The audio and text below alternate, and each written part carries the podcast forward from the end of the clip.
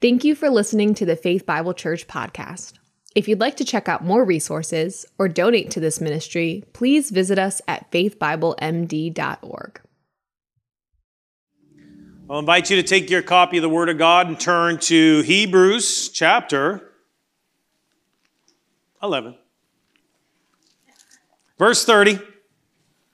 Briefly, then we'll go somewhere else. Uh, Hebrews chapter 11, verse 30. By faith, the walls of Jericho fell down after they had encircled it for seven days.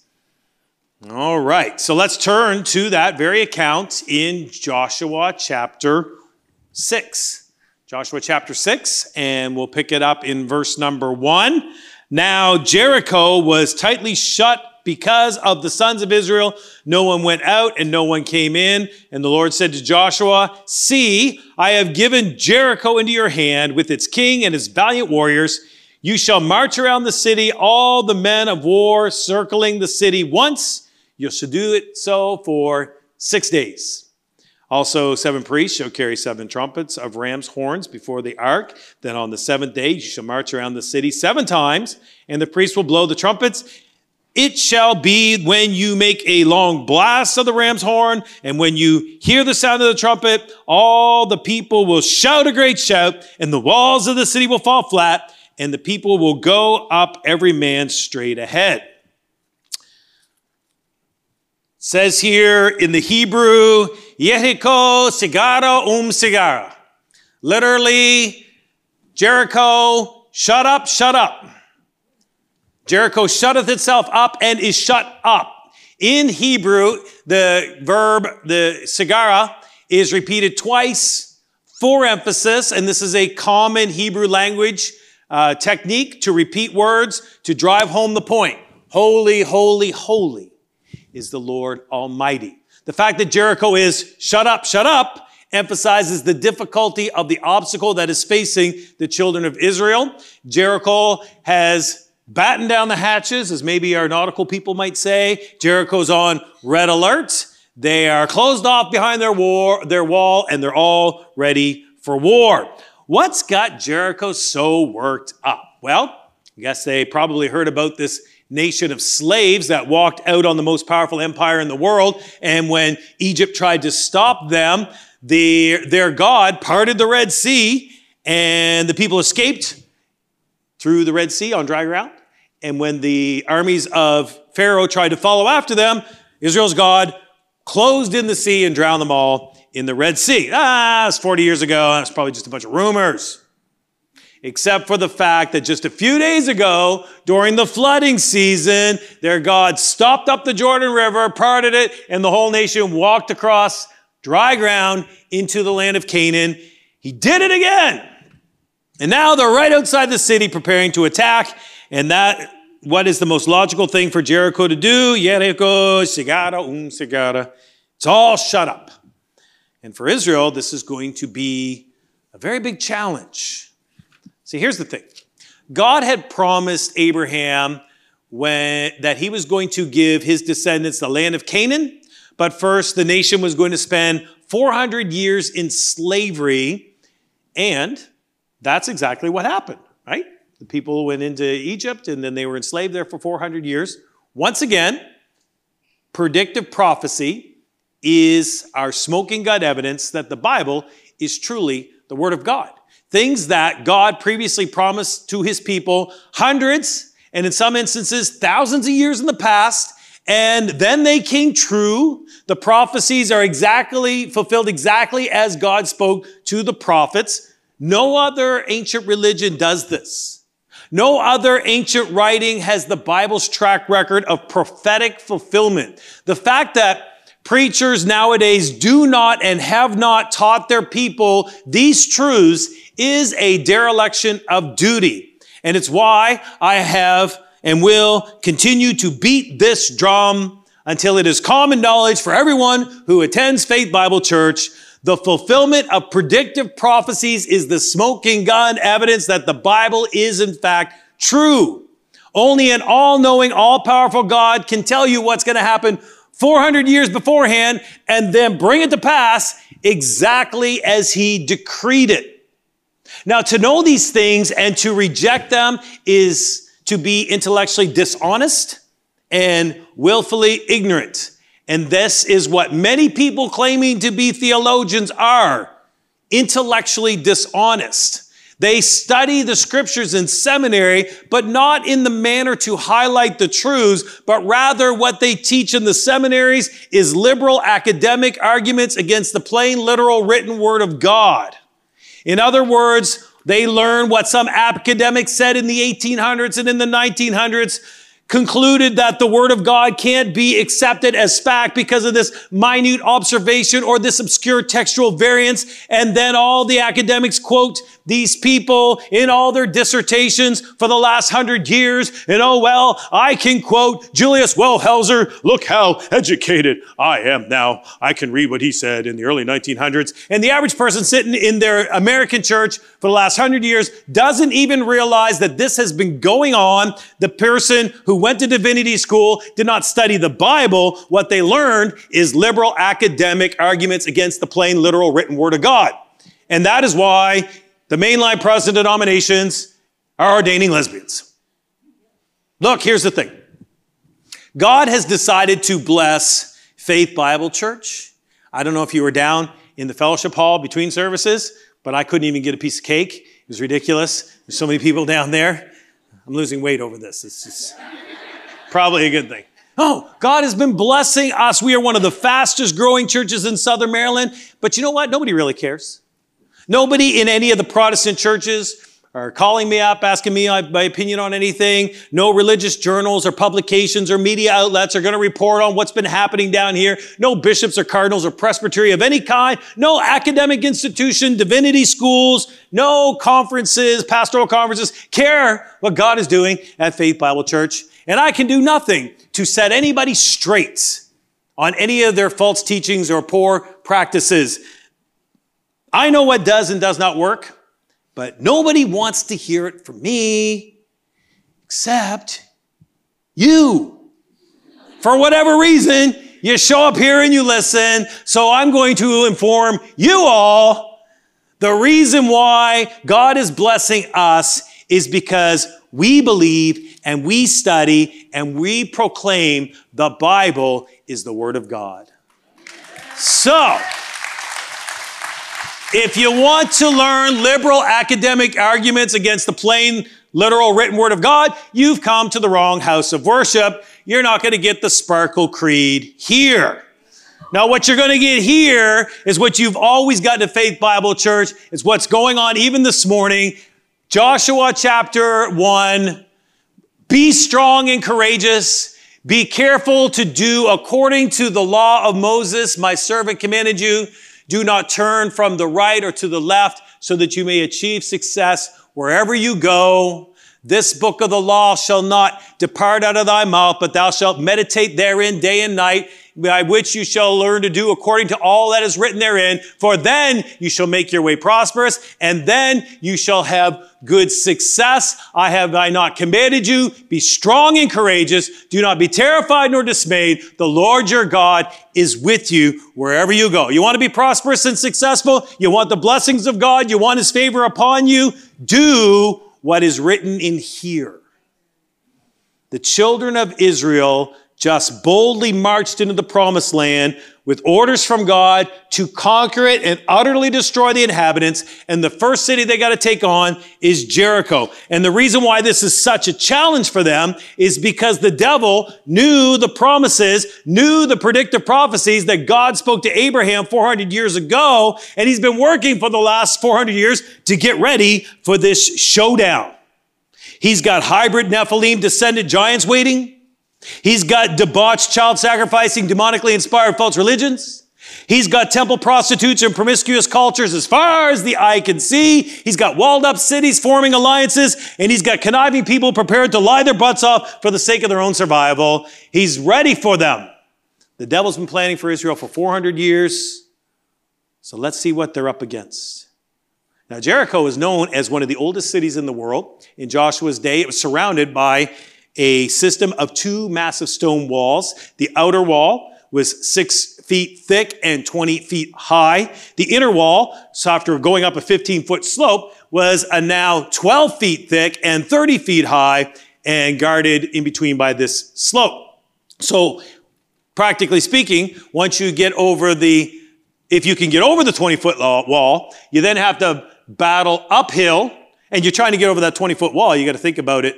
Uh, you got to battle uphill and then you get to the second foot wall there to take on what's waiting you up there. Now, if this was the armies of Rome, we could talk about, you know, all the machines they invented to besiege cities. We could talk about their crack troops and army of engineers, how they would assault this city. But this is not Rome. This is Israel. A people who just came out of the wilderness. So they got no materials. They got no military budget. They don't have any engineers. They have no siege machines. They don't even know what those things are.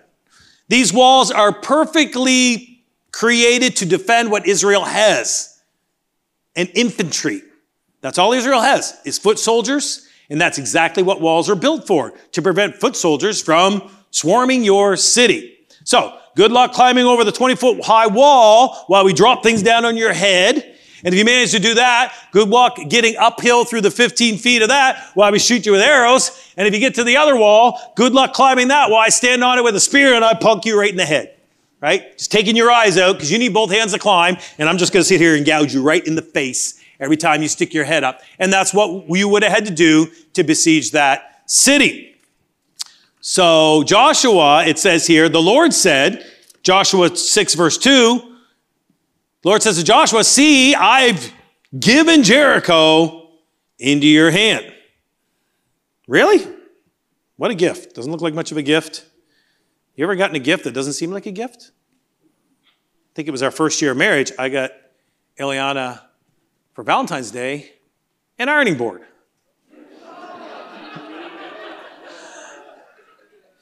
August, not, not much of a gift, eh? Jordan, don't don't try this. But I'll tell you, man. Oh, I, have, I will tell you this though. Uh, we're celebrating 29th anniversary in August. So yeah. So I guess the ironing board wasn't too offensive after all. I didn't just give her an ironing board. I gave her a sweater too. But the ironing board was just, you know, my way of being a clown, my way of giving like a little joke gift. You know, not very romantic. I know that was the point. But you know what? I know what a lot of you older folks are thinking. Yes, we still have that ironing board. It's been around for 28 years. So the sweater's long gone in the thrift store, but that ironing board's still going strong. And I want to see if that ironing board can make it all the way to the end. Maybe we'll change the cover on it. I don't know. We'll see. It's not in the budget. See, Joshua, the Lord says, I've given you Jericho. Wow, thanks, God. Mm, how are we supposed to unwrap this gift? It's got big walls. That's a big problem. God's like, oh, the walls? Here's what we're going to do about those. We're going to have you walk around them one time for six days. And then after that, on the seventh day, you're going to walk around them seven times, and then you're going to play some trumpets, and you're all going to scream, and the walls are going to fall down. Very simple. Yet, very specific instructions. Kind of like IKEA furniture, right? It's very simple to put together, but very specific, and you need to Follow the steps or else you'll mess up your dresser.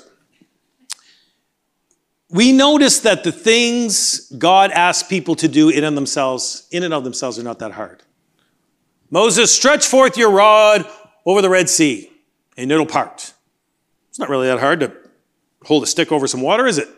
Not hard at all. The hard part is believing that the Red Sea is going to part if you do that. Joshua will walk around that city six times. Everyone knows how to walk, right? You all know how to walk? Yeah, okay. Then go do that. No ninja chaining required, no scaling walls, just walk. And the same's true for us. The things that God asks us to do are really not that hard. The question is, do we feel like doing them? And will we take the steps of faith? Rejoice evermore. Pray without ceasing. In everything give thanks, for this is the will of God. It's not that complicated. It's just little dutiful things. Be kind, be honest, be faithful. The instructions that God gives are simple, however, they have great meaning, like communion, right? Take communion, it's bread and some juice, And it's very simple, everyday elements, but they have great meaning. So I wanted to see if I can enlighten you to the great meaning behind these simple instructions that God gave. Okay, so there's some there's some depth here. So first of all, the Lord says to who? Verse 2, Joshua. Joshua's Hebrew name is means Yahweh is salvation. How did the Jews pronounce that name? Yeshua. The Hebrew, how they pronounce that, or the Greek, how they pronounce that is Jesus. Means the same thing. Yahweh is salvation. Jesus, and we pronounce that in English, we say Jesus. Think that's a coincidence that the man who was chosen to lead Israel into the promised land was not Moses, but a guy named Yahweh is salvation, the same name as the only begotten Son of God, Jesus Christ, Yeshua HaMashiach, Jesus the Messiah. If you ever learn any Hebrew, learn those three words Yeshua HaMashiach, Jesus the Messiah. You shall march around the city, verse 3. All the men of war encircle the city once. You shall do that for six days. Yeah, six days. Remember any other references to six days? Six days that God create, uh, created and worked, and then on the seventh he rested.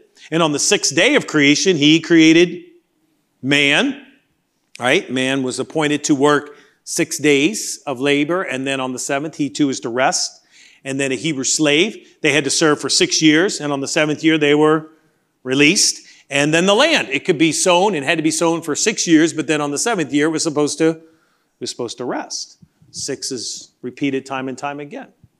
When repeated three times, it is notoriously known as the 666, the mark of the beast. Revelation tells us, I saw another beast coming up out of the earth, had two horns like a lamb, spoke like a dragon and caused all, small and great, rich and poor, free and slaves, to receive a mark on his right hand and on his forehead.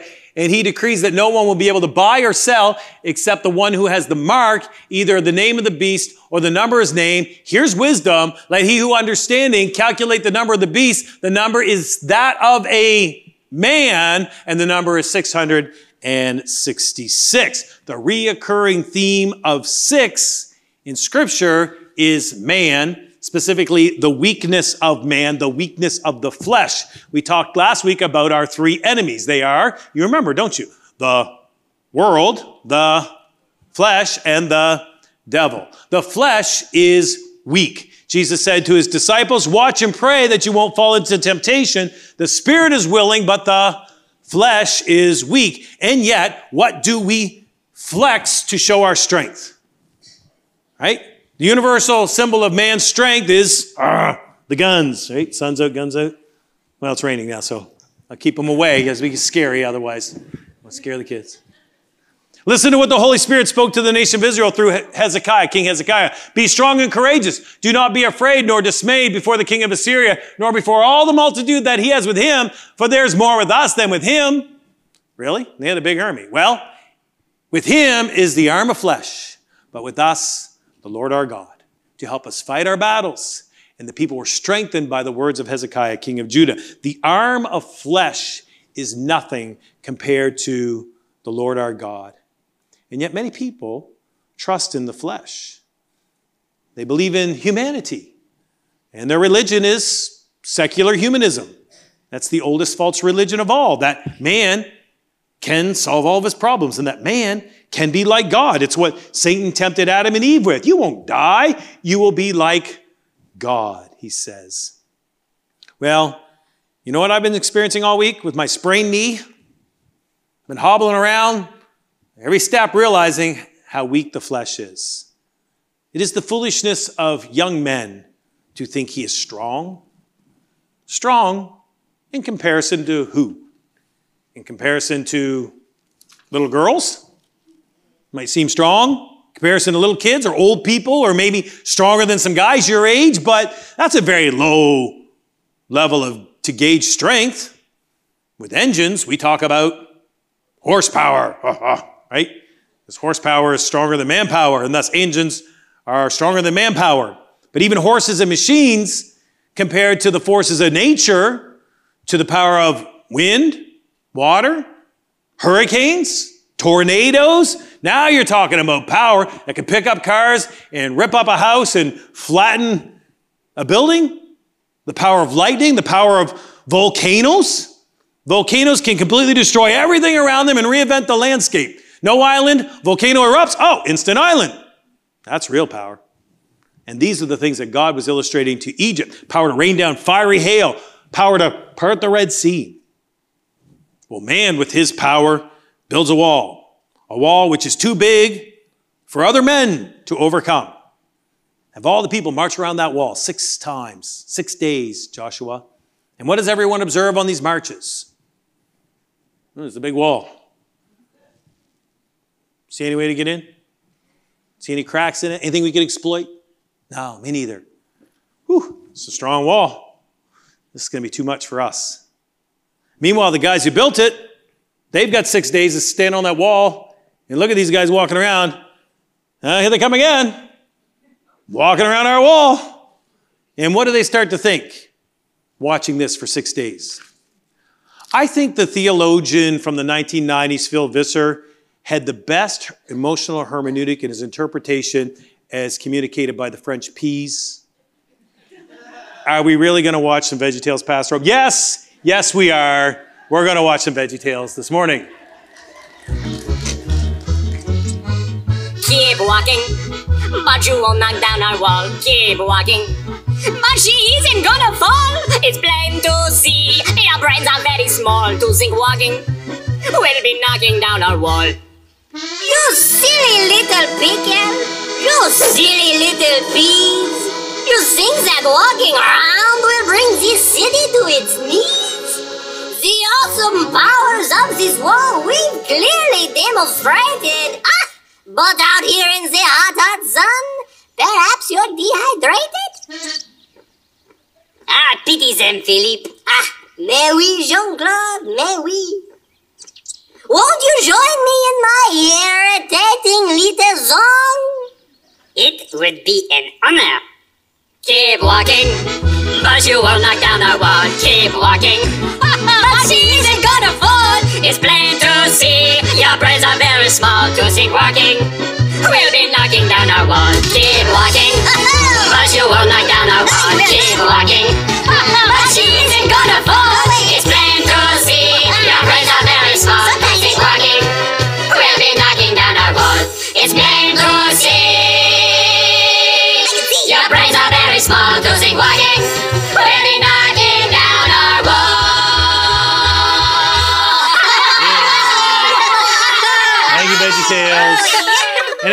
brought you back to your childhood, Let them have it! you had an awesome childhood.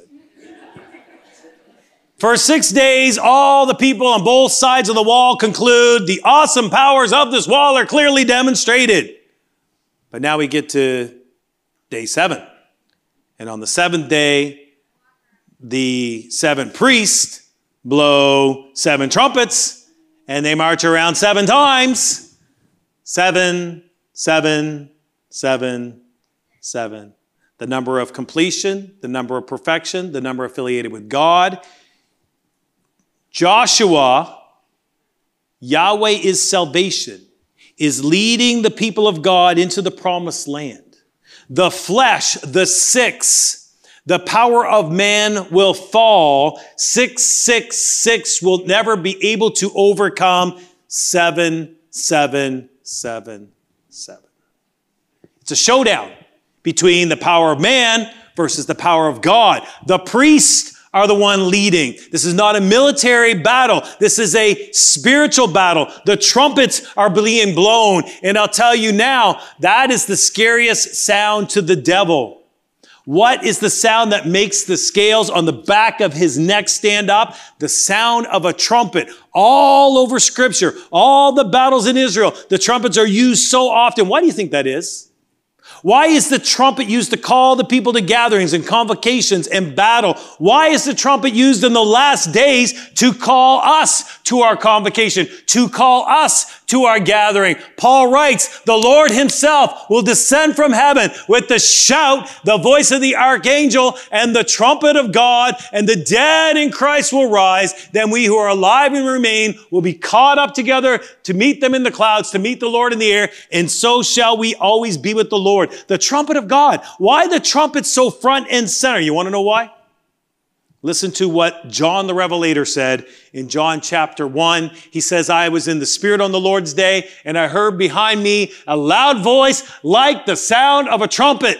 What's the voice saying? Write on the scroll what you will see and send to the seven churches of Ephesus, Smyrna, Pergamos, Thyatira, Sardis, Philadelphia, and Laodicea. And then I turned to see the voice that was speaking to me. And as I turned, I saw seven golden lampstands. And in the midst of the lampstands, one like a son of man, clothed in a robe reaching to his feet, wrapped in the chest with a golden sash. When I saw him, I fell at his feet as dead. He placed his right hand on me and said, do not be afraid. I am the first and the last, the living one. I was dead and behold, I'm alive forevermore and I have the keys to death and Hades. What does Jesus Christ, Yeshua HaMashiach's voice sound like? The trumpets. John hears a voice like the sound of a trumpet, turns around and sees the Son of God. So every time Israel's commanded to blow those trumpets, it freaks the devil and the demons out because it reminds them of the voice of the Son of God, a voice that when it speaks, all creation obeys. Are you capturing the scene? Are you grasping what God's communicating here in this chapter? This is not about Joshua conquering Jericho. This is Yahweh declaring to all the fallen angels, all the false gods, and to Lucifer himself, who's taking up residence in the promised land, Jesus is coming. Yahweh is salvation. Jesus is coming with all of his chosen people. The powers of this world, the power of men, the mark of the beast, it's all going to fall. And this is why we shout the victory, shout for the walls are coming down.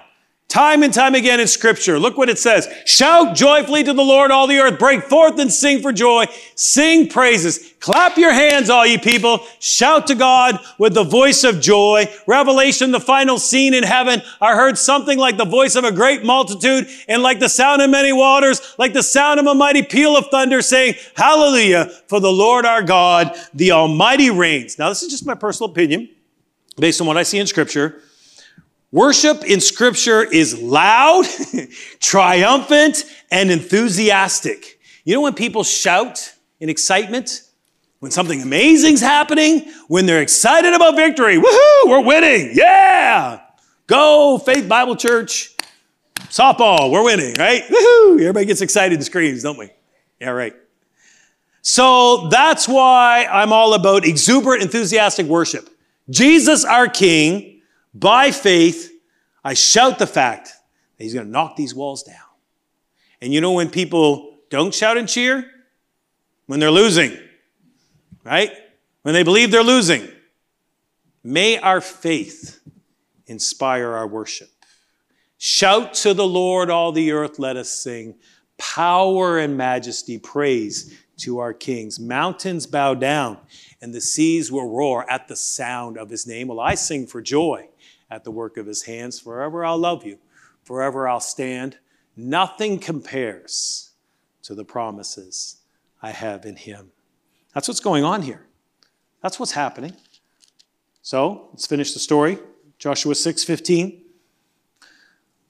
On the seventh day, they rose up early in the dawning of the day and marched around the city in the same manner seven times. Only on the day they marched around the city seven times, at the seventh time, the priest blew the trumpets. Joshua said to the people, Shout, the Lord has given you the city. Now the city shall be under a ban. It and all that is in it belongs to the Lord. Only Rahab the harlot and all who are with her in her house shall live, because they hid the messengers whom we sent. But as for you, only keep for yourself what things are under the ban, so that you do not covet them. Take some of the things under the ban and make the camp of Israel accursed and bring trouble to it. All the silver, the gold, the articles of bronze, the iron are holy to the Lord. They're going into the treasury of the Lord. So the people shouted, the priest blew the tam- trumpets, and the people heard the sound of the trumpet. The people shouted with a great shout, and the walls fell flat. So they went into the city, and they took the city. Look back at Hebrews chapter 11, verse 30. By faith, the walls of Jericho fell after they had encircled it for seven days. Who is uh, the people that have the faith here? Notice it doesn't say by faith Joshua. Who's the pronoun there? They, right? All the nation of Israel, all the people of God, after they encircled for seven days, the walls fell down. I neglected to point that out last week in chapter 29 where it said, by faith, they passed through the Red Sea. It's the faith of the nation that was being showcased in these last two verses. Everyone stepping together by faith. I like that because this is Hebrews chapter 11 is more than just a series on the faith of people in the Old Testament. No, this is a chapter written to show us that we likewise can step out in faith. We too can be moved individually and collectively. We can personally trust and obey, and we can unite to other people of the same mindset, and we can all do something together by faith. The people of God, the congregation can all do things by faith. A nation can do things by faith. And when we do the will of God by faith, the works of man cannot stop the will of God. And so it was a little over a year ago uh, now that Roe versus Wade was overturned in the Supreme Court. Well, that took 50 years and millions of people stepping out in faith, but it worked. And that terrible wall, the law of the land came tumbling down, which was wild to see that happen in the morally decadent time that we're living. Nevertheless, it's history now. It happened. The sound of freedom. This movie that came out, what, 10 days ago, two weeks ago? Shocking the nation. Shocking Hollywood. I've read all kinds of attacks and criticisms, you know, the usual name calling, ad hominem attacks that the defenders of evil love to spew. And yet the world is getting out. The word is getting out.